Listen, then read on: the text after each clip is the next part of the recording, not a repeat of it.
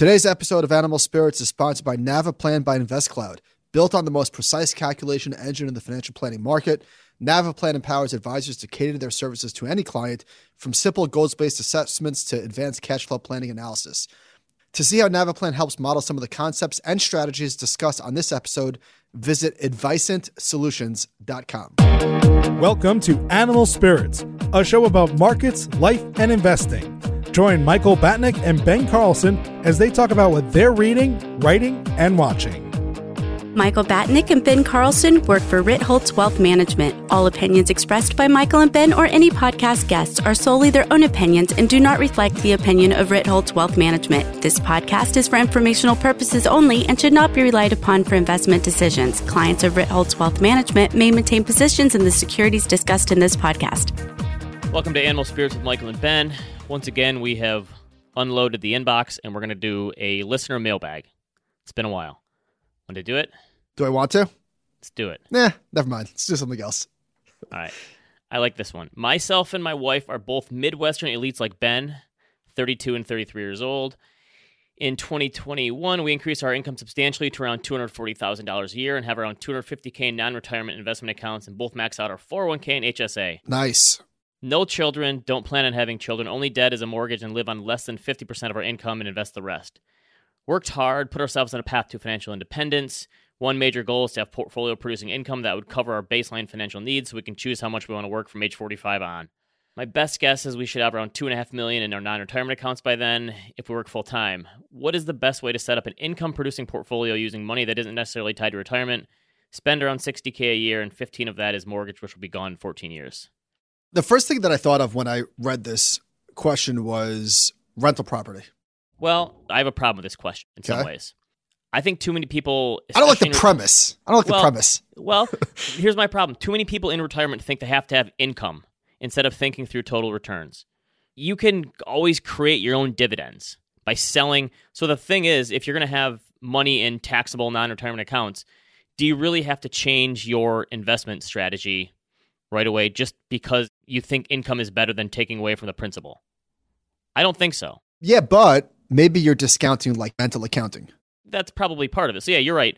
Would it be rental income? But at that point, you're changing. You'd have to have a pretty large allocation to something to make it worthwhile to cover all your needs. That's true. Right? Mm-hmm. What are you eating right now? Multiple rental incomes. Come on, there's no eating on a podcast. That's like rule number one. Get out of here with that. I'm not eating. I'm chewing it out to it. I'm sorry. So... I think as long as you have your number and you figure out how much you can safely withdraw and be okay with that, that's the main thing. Not like, can we have dividend-producing assets and REITs that pay income and real estate and all this stuff? If you're investing in that stuff already, that's great. But do you need to change your whole investment guidelines and come up with income, especially in a world that is really low rate at the moment? I think that's a very astute observation. That's what I'm saying. So I think figure out the investing first and then figure out whether you take it from income or principal. It's okay to take from principal. There's not going to be the end of the world if you do. Well, this person said they're trying to retire early and live off this nest egg, but point taken. The next question actually dovetails nicely with this one. My wife would like to reduce her work schedule in the coming years to spend more time with the kids. I'm pondering allocating a pool of our savings into income-focused investments that could, in effect, offset our mortgage of $1,000 a month, which is second largest monthly expense to the $1,700 daycare. So I've researched some ETF products like NUSI and QYLD that use covered call strategies to generate option income distributed monthly as a tool to accomplish this. By the way, obviously none of this is investment advice. See the disclaimers, et cetera, et cetera. All right, questions. What are the risks in these products? I understand they're selling off upside to capture the option premium income. Anything to be cautious about? Thoughts on the strategy in general given our age? Ben mentioned asset liability matching concept. So this shocked me, Ben. QYLD, which is, I think that's Global X. It's a NASDAQ 100 covered call ETF, which we've gotten emails about this product over the years. It generates like a big juicy dividend. And the dividend comes from, and it's not a dividend, but you know what I mean, distribution. That comes from selling covered calls. So this person asked about the risks in a strategy like this. Well, there's two main ones as I see it. Maybe Ben, you'll have some more. Number one is if I'm going to invest in an equity portfolio, I want all the upside. If I'm going to get a lot of the downside, give me all the upside. And QYLD or any covered call strategy by definition it truncates the upside. But on the downside, it barely cushions the downside. Yeah, that's the idea. You're getting equity-like returns with lower volatility, but it doesn't lower that much. But it's not lower volatility. It's like a slightly lower drawdown. So now, that being said, even if this is mathematically not like a, quote, optimal strategy, clearly the proof is in the pudding. It's got $6 billion in assets. So people like being fooled into like return of principal strategies. And I'm kind of okay with that. Yeah, you're right. It's the mental accounting thing, the psychology behind it. I talked to Bill Sweet about this. Here's his thing that he gave me on this in terms of, because I thought it from the tax perspective side of things. And consult with your accountant. Right. But his whole thing was, the great thing about creating your own dividends in a portfolio strategy is that you can have more control over the taxes and where they're coming from and when. Whereas if you're getting an income that's paid out regularly, again, psychologically, that might be easier for you, but you don't control the taxes on that as much. Those are set in stone, basically. But that can actually be a benefit. Because we're thinking in finance brains, people that do this professionally, most people or a lot of people don't necessarily have the discipline, don't want the discipline to be able to have to manufacture their own dividend. So even if it's like a quote, again, I'm using suboptimal in air quotes here, the fact that it's automated is a benefit. Right. I think if someone else is doing it for you, that's the idea. That makes sense to me, that if you'd rather just have someone else take that off your hands and do it for you, right? You're creating your own like investment annuity, basically. In conclusion, what you're getting is income. You're giving up his upside, and you're, again, taking almost all of the volatility downside. So if that sounds good to you, then that's your decision. Not bad. Okay, let's do a crypto one. My question relates to Bitcoin. I have a personal friend who, over the last 6 months, has levered up and is incredibly bullish on BTC. When I follow up and ask questions on the outlook, he says, dude, BTC is at 100K by the end of 2022. My response when did this email come in? That's a good point. It's probably a while. Probably at the peak. My opinion, right or wrong, is that so much of the excitement behind BTC is not in the technology or DeFi itself, but the crazy wealth stories we're all hearing and reading about. It's the guy who turned 10,000 of Bitcoin 5 years ago and has 5 million or whatever. I know you guys have talked a little about these urban legends in the crypto space. Do you think this excitement will subside or return slow? Oh, duh. It already has. I actually calculated this. So if you took the last 10 years worth of Bitcoin returns and put them forward to the next 10 years from current levels, it would take it from, what is it now, almost a little below 50K. Trillion? No, it would take it to like almost 5 million. I think that, yeah, from this person's point of view, a lot of the excitement, certainly in the public sphere, is price. That's it, period. End of story. Everybody's getting hilarious rich and you're not. But as we've spoken about multiple times, the amount of funding in the space and the reason why the VCs are excited, yeah, of course, it's price returns and the potential for future returns, but it's the restructuring of the current financial system. And maybe that's too ambitious. And maybe we don't get there. Maybe we don't even come close. But you have to separate the excitement from what you're seeing from your friends versus the excitement that the professionals are engaging in. And there's definitely a lot of overlap, but there is a lot of exciting, interesting products that are being built beyond just the speculation. But yeah, so the people that are bragging to you about their gains, those are the ones that just, they care about price and that's it. And they'll probably move on to something else if crypto does have some muted. So right now, I guess Bitcoin is up 50% on the year because I think it started the year at 30. Now it's at 45-ish. So it's kind of funny that seems like it's a muted return. It's at 50%. I think. By the way, my wife has a bone to pick with you. With me? With you. Okay. Well, she doesn't know it's with you. Because of the third web? No, the car wash. She just texted me, we just went to the car wash and I got the basic level cleaning because you said they're all the same, but they are all caps, not all the same. My wife is not an all caps person. She said, I should have gotten the gold level like I usually do. I'm sorry, Robin. She's like one of these income producing asset people that it's all psychology to her. How does she know it's different? Remember, I'm going to find out when I get home. We got an email from a guy who owns a car wash about a month ago, and he said, you're right, it's a scam. He said, the higher-end washes are our biggest margin project by far. No kidding. I don't remember that email. That was from an insider? Yes, he said he owns a car wash. And said, well, then, I stand by you. I stand by you, Ben. Thank you. All right, here's a good one. Sorry, I'm going to tell my wife, sorry, Rob, but I stand with Ben.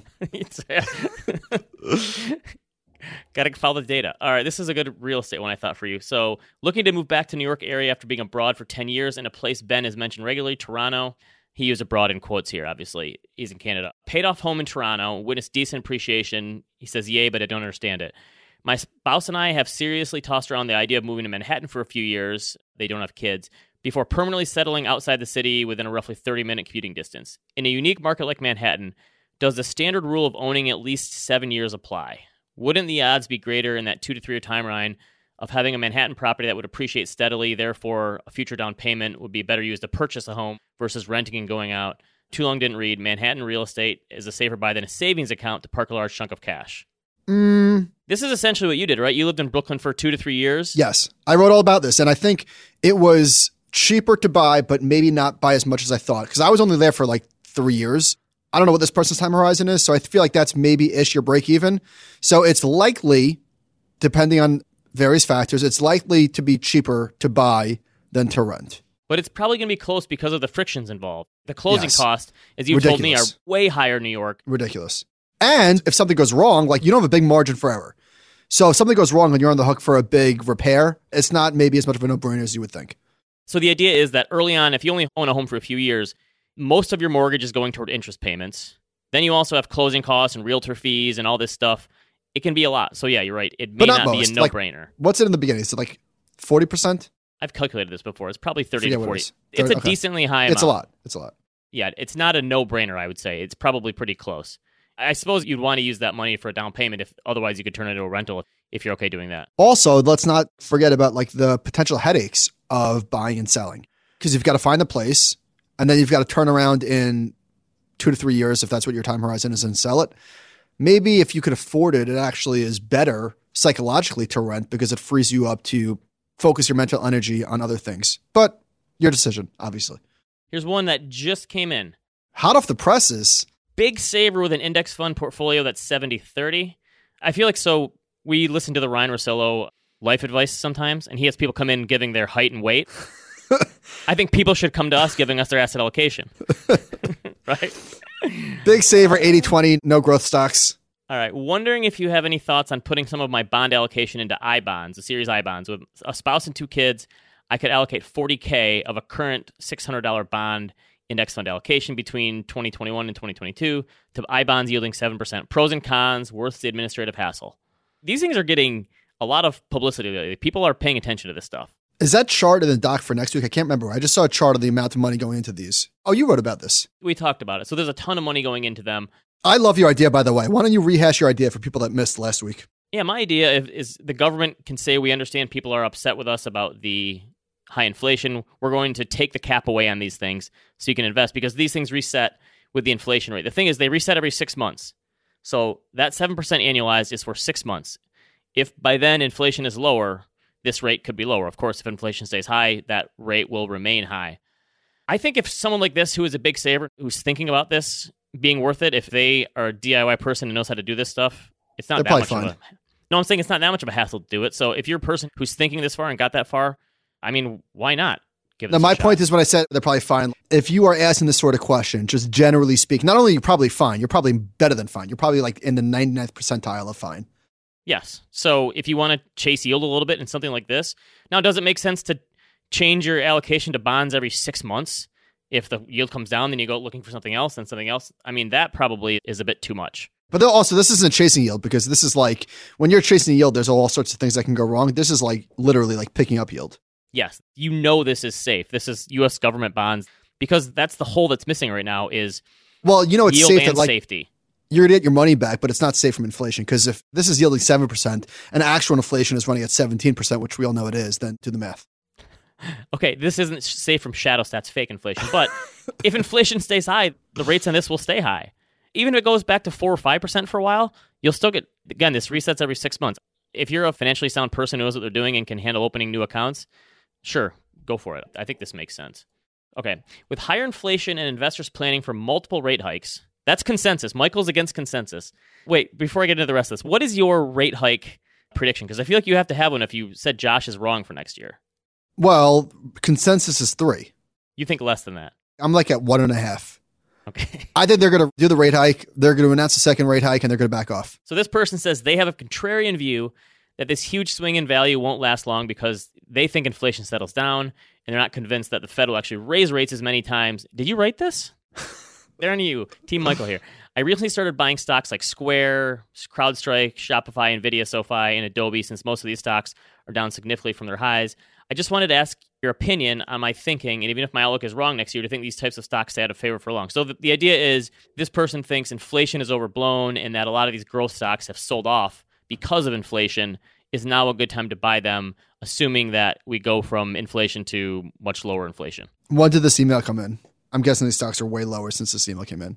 Not to rub it in. That's possible. But it's possible that this person is right. Is there an overreaction to actual inflation, to potential interest rate increases, Yeah, there might be. But guess what? Being a contrarian is hard for this very reason, is that most of the time, it's not that the crowd is always right, obviously. It's just that trying to bet against the trend that's already in place, it's difficult.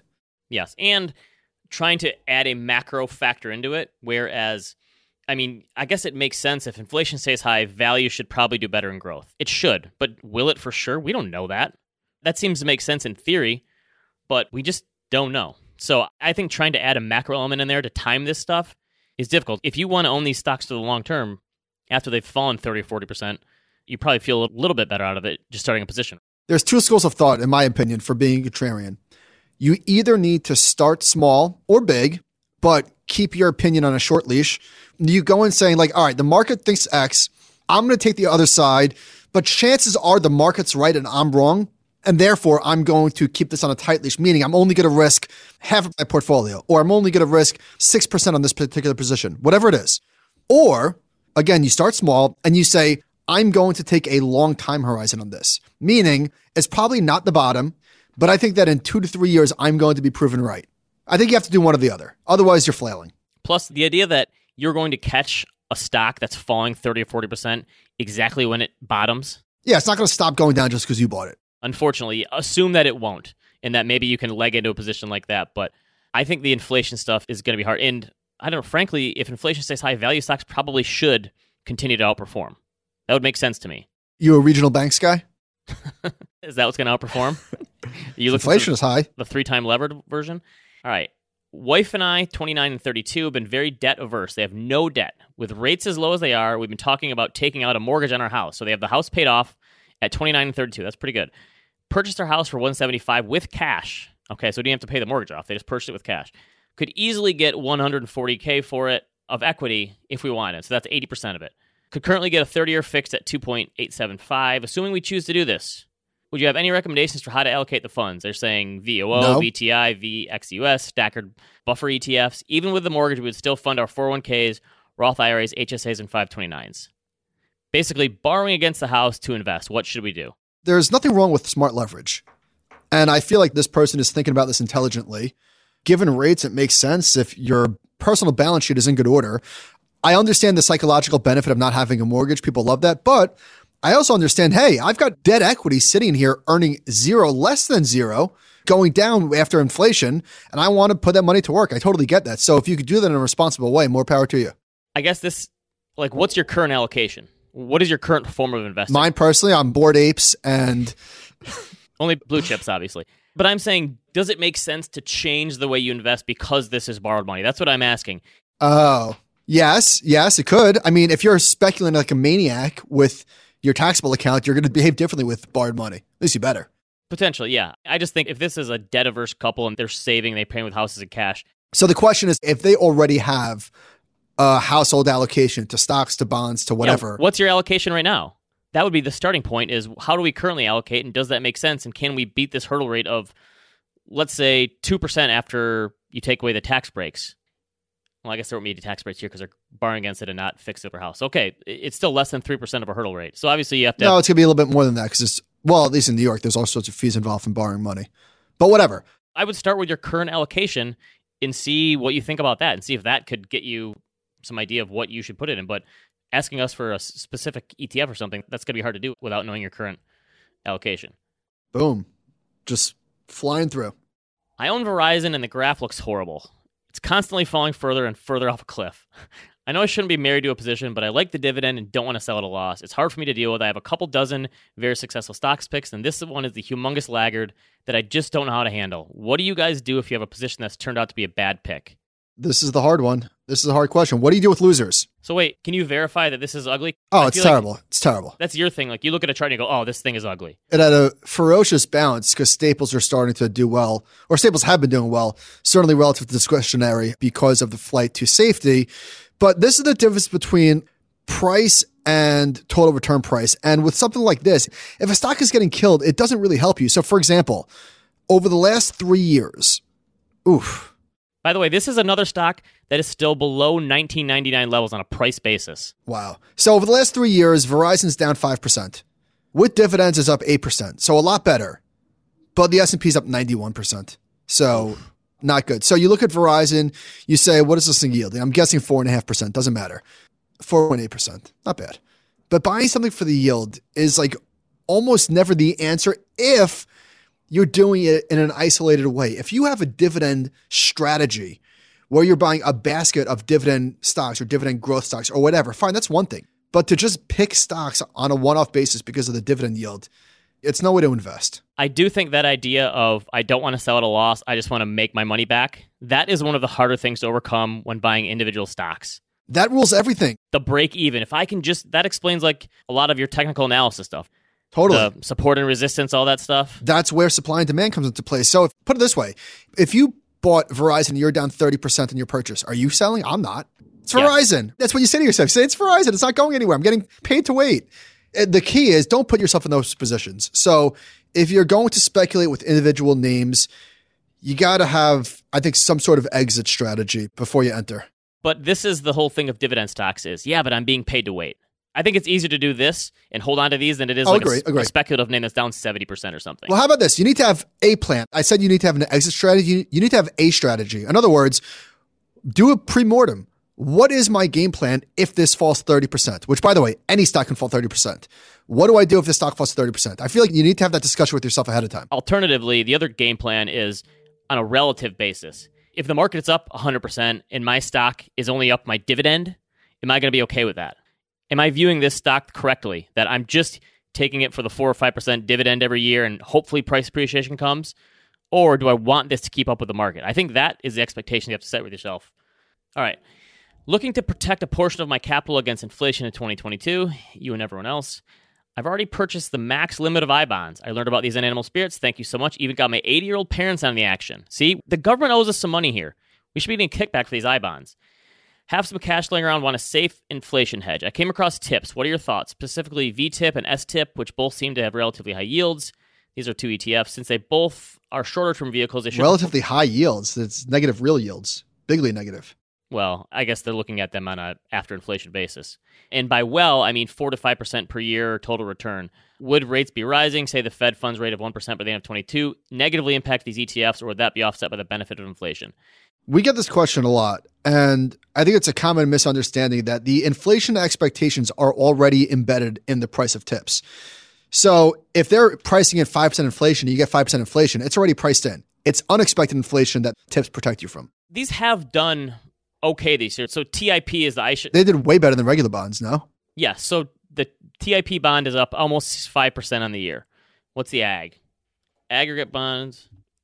Okay, so... Down 2%? Yeah, so aggregate bonds are down between 1% and 2%. TIPS are up 5% on the year. That's big. They've done well this year protecting you against that. But you're right. Whatever is sort of baked in is what you're going to get, and then that's going to be... the unexpected inflation piece is going to help. If we still have inflation that's higher, even with the negative... nominal yields that you get in those right now, it's going to be offset by the higher inflation if it persists. How much money has been lost looking to hedge inflation? Probably more so going forward than it has in the past. It's still new. Like people don't know how to... We haven't had to deal with this for 30 years. What's the traditional inflation hedge? It's gold. Yes. Is gold down worse than bonds this year? But let's say... It's probably pretty close, but let's say... If gold is down more than bonds in the highest inflationary year since the 1970s, shouldn't that tell you all you need to know about trying to hedge against inflation? Inflation is a beast. Gold is now down 6% on the year, so yeah, by far, it's up, underperforming. All right, there you go. Okay, so here's the thing, though. Like, if you were given this information ahead of time, like what was going to happen this year, inflation would have been higher, don't you think the easier hedge at the beginning of the year would have said short treasuries instead of going long gold? Gold, I mean, kind of marches to its own beat at sometimes, but I think that's the even bigger head scratcher is the fact that if you would have known inflation was coming, you would have said, short bonds, buy gold. But I think short bonds would have been the easier prediction, and it still didn't come true, is what I'm saying. That's how crazy this year has been. That it's just broken brains and textbooks alike. We're rejoined today by Tony Steak, aka Stick or Anthony Stitch. Call him whatever you want. Tony, thank you for coming back on today. Thank you for having me, guys. I'm super excited to be here in a holiday week. I was actually supposed to be off, but I'm here for you two. Oh, thank you. Ben, why don't we get it started? We wanted to ask you this because you're a college planning expert. Children's investments account. This person says they're planning and setting aside money for their children and invested in the market. They're unsure what is a better account type, an UTMA or a regular custodian brokerage account. I actually had a similar conversation about this in recent weeks, so I'm curious to hear what you have to say about this. They've been reading that assets in an UTMA can have a negative effect when it comes to college financial aid, but there seems to be some good tax benefits to it. They've come across some online forum and doing some research. They say current tax rules allow a child to accrue up to $2,000 in annual income tax-free. That amount of gain can be strategically locked in every year by selling shares to annualize a profit and immediately repurchasing them. Tax gain harvesting. Is that a thing? So they're asking, what do you think between a children's custody account or an UTMA account? I got to say, I'm more aware of 529s at UTMA, so maybe you can school us here, Tony, since you're the children investment account expert. Yeah, I just love how these questions pop up, and then you have me on as the guest to talk about them, because ever since my 529 comments, I have created a significant fan base. People don't forget. Yeah, people will never forget. In fact, that haunts me to this day. I'll be on Twitter, and all of a sudden someone will be a drive-by 529 comment on my account, which I'll immediately send to you two. Okay, well, first of all, I'm impressed about the amount of research this individual's done on UTMAs compared to a brokerage account, and then, of course, the 529. Here's what I'm going to say on this topic, because this is very sensitive. And obviously, we talk all the time about hiring a financial advisor, but this is what I would recommend doing in this particular situation, is creating a matrix. It is creating a matrix of the different options, if that's an UTMA, if that's a 529, or if that's a single brokerage account. Because there's a lot of complexity here around gifting, around the tax benefits, and in particular, but this case, when they're referencing the income tax benefits, because the trick about these kind of investment vehicles is that the child is taxed as if they have an income, and because they don't really have an income, there's that tax benefit. So what I would encourage someone to do is sit down with a yellow pad of paper and list those out and then put them in a matrix. The beautiful part of UTMA, it's slightly different, is it was kind of a, I don't know if you know this, but it actually started as the UGMA, the UGMA, and it kind of changed into this UTMA.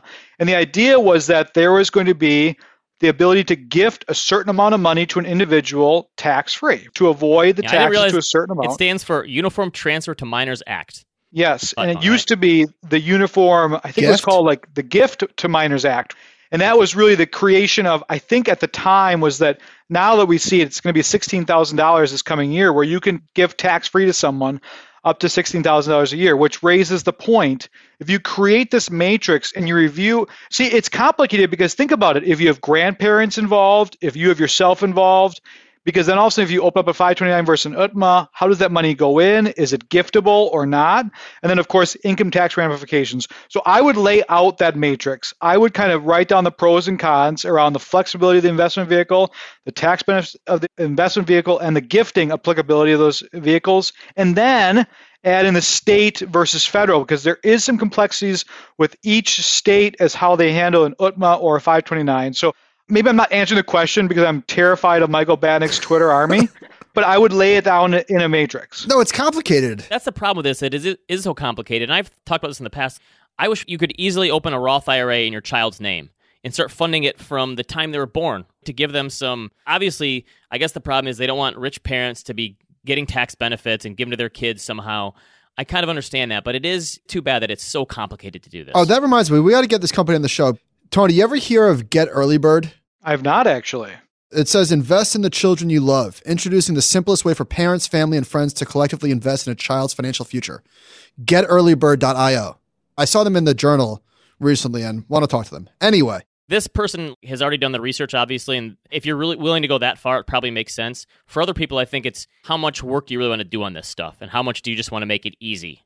Absolutely. And that's the funny part about like the 529 is like, it is a very easy way to open up an account. It's very easy, but the complexities begin with, again, if the grandparents open up the account, if the child goes through college education too fast, if they go to a state-sponsored school that's less expensive, there is just complexities to these decisions. But the fact that this person's looking at an UTMA, that's a good first step. But again, that's why I think you perform the exercise in the matrix, because that way you kind of look at the pros and cons of each one of these and you can make an educated decision based on laying that all out.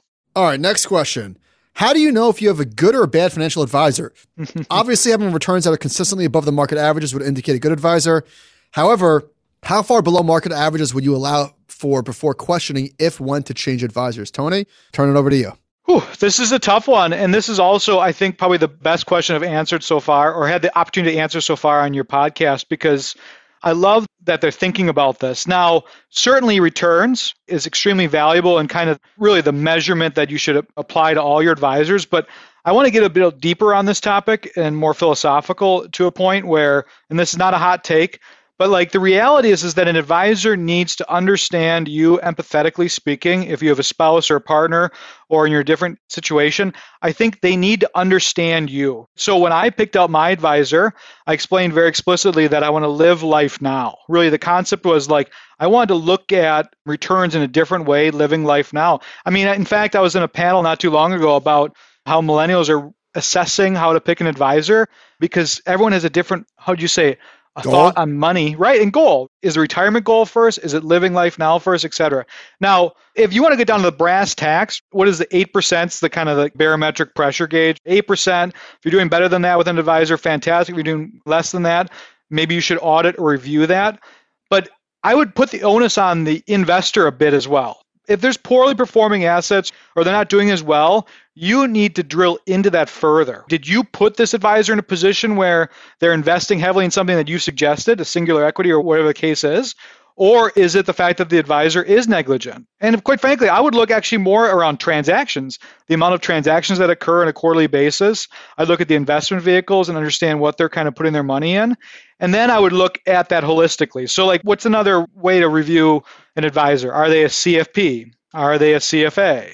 Are they a broker? There's a variety of, again, like this matrix or this rubric of making that decision that would change that. But 8% is kind of that number that you kind of look at because that's pretty much the performance of the market on average, and to see if they're higher or lower than that. But I would drill further into the empathy around the advisor, whether or not they're understanding what you want to get out of the relationship. It also is, does the advisor do what they said they're going to do? Because you can say anything you want in the lead-up meetings when you have prospects, and you can promise, and it's kind of like, trust us, we got this. That's like the old way of thinking. Now, of course, you can look stuff up. So figuring out if you're doing better or worse than the market or what the advisor said, like this is your target portfolio. If we do much worse than this allocation we set up for you, then obviously, yeah, you should come to us and understand why. But I think it's, did the advisor offer more than they're actually giving, or are they doing what they told me that they were going to do?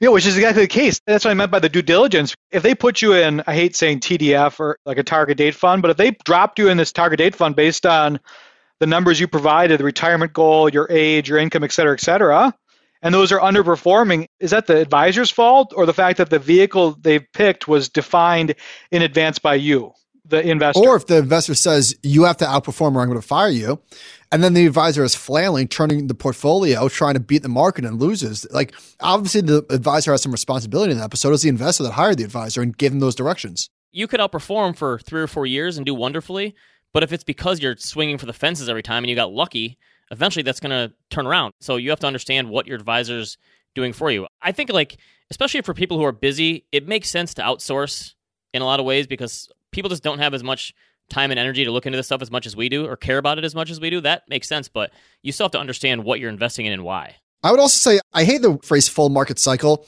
but it's hard to judge performance if the market's doing nothing but going straight up.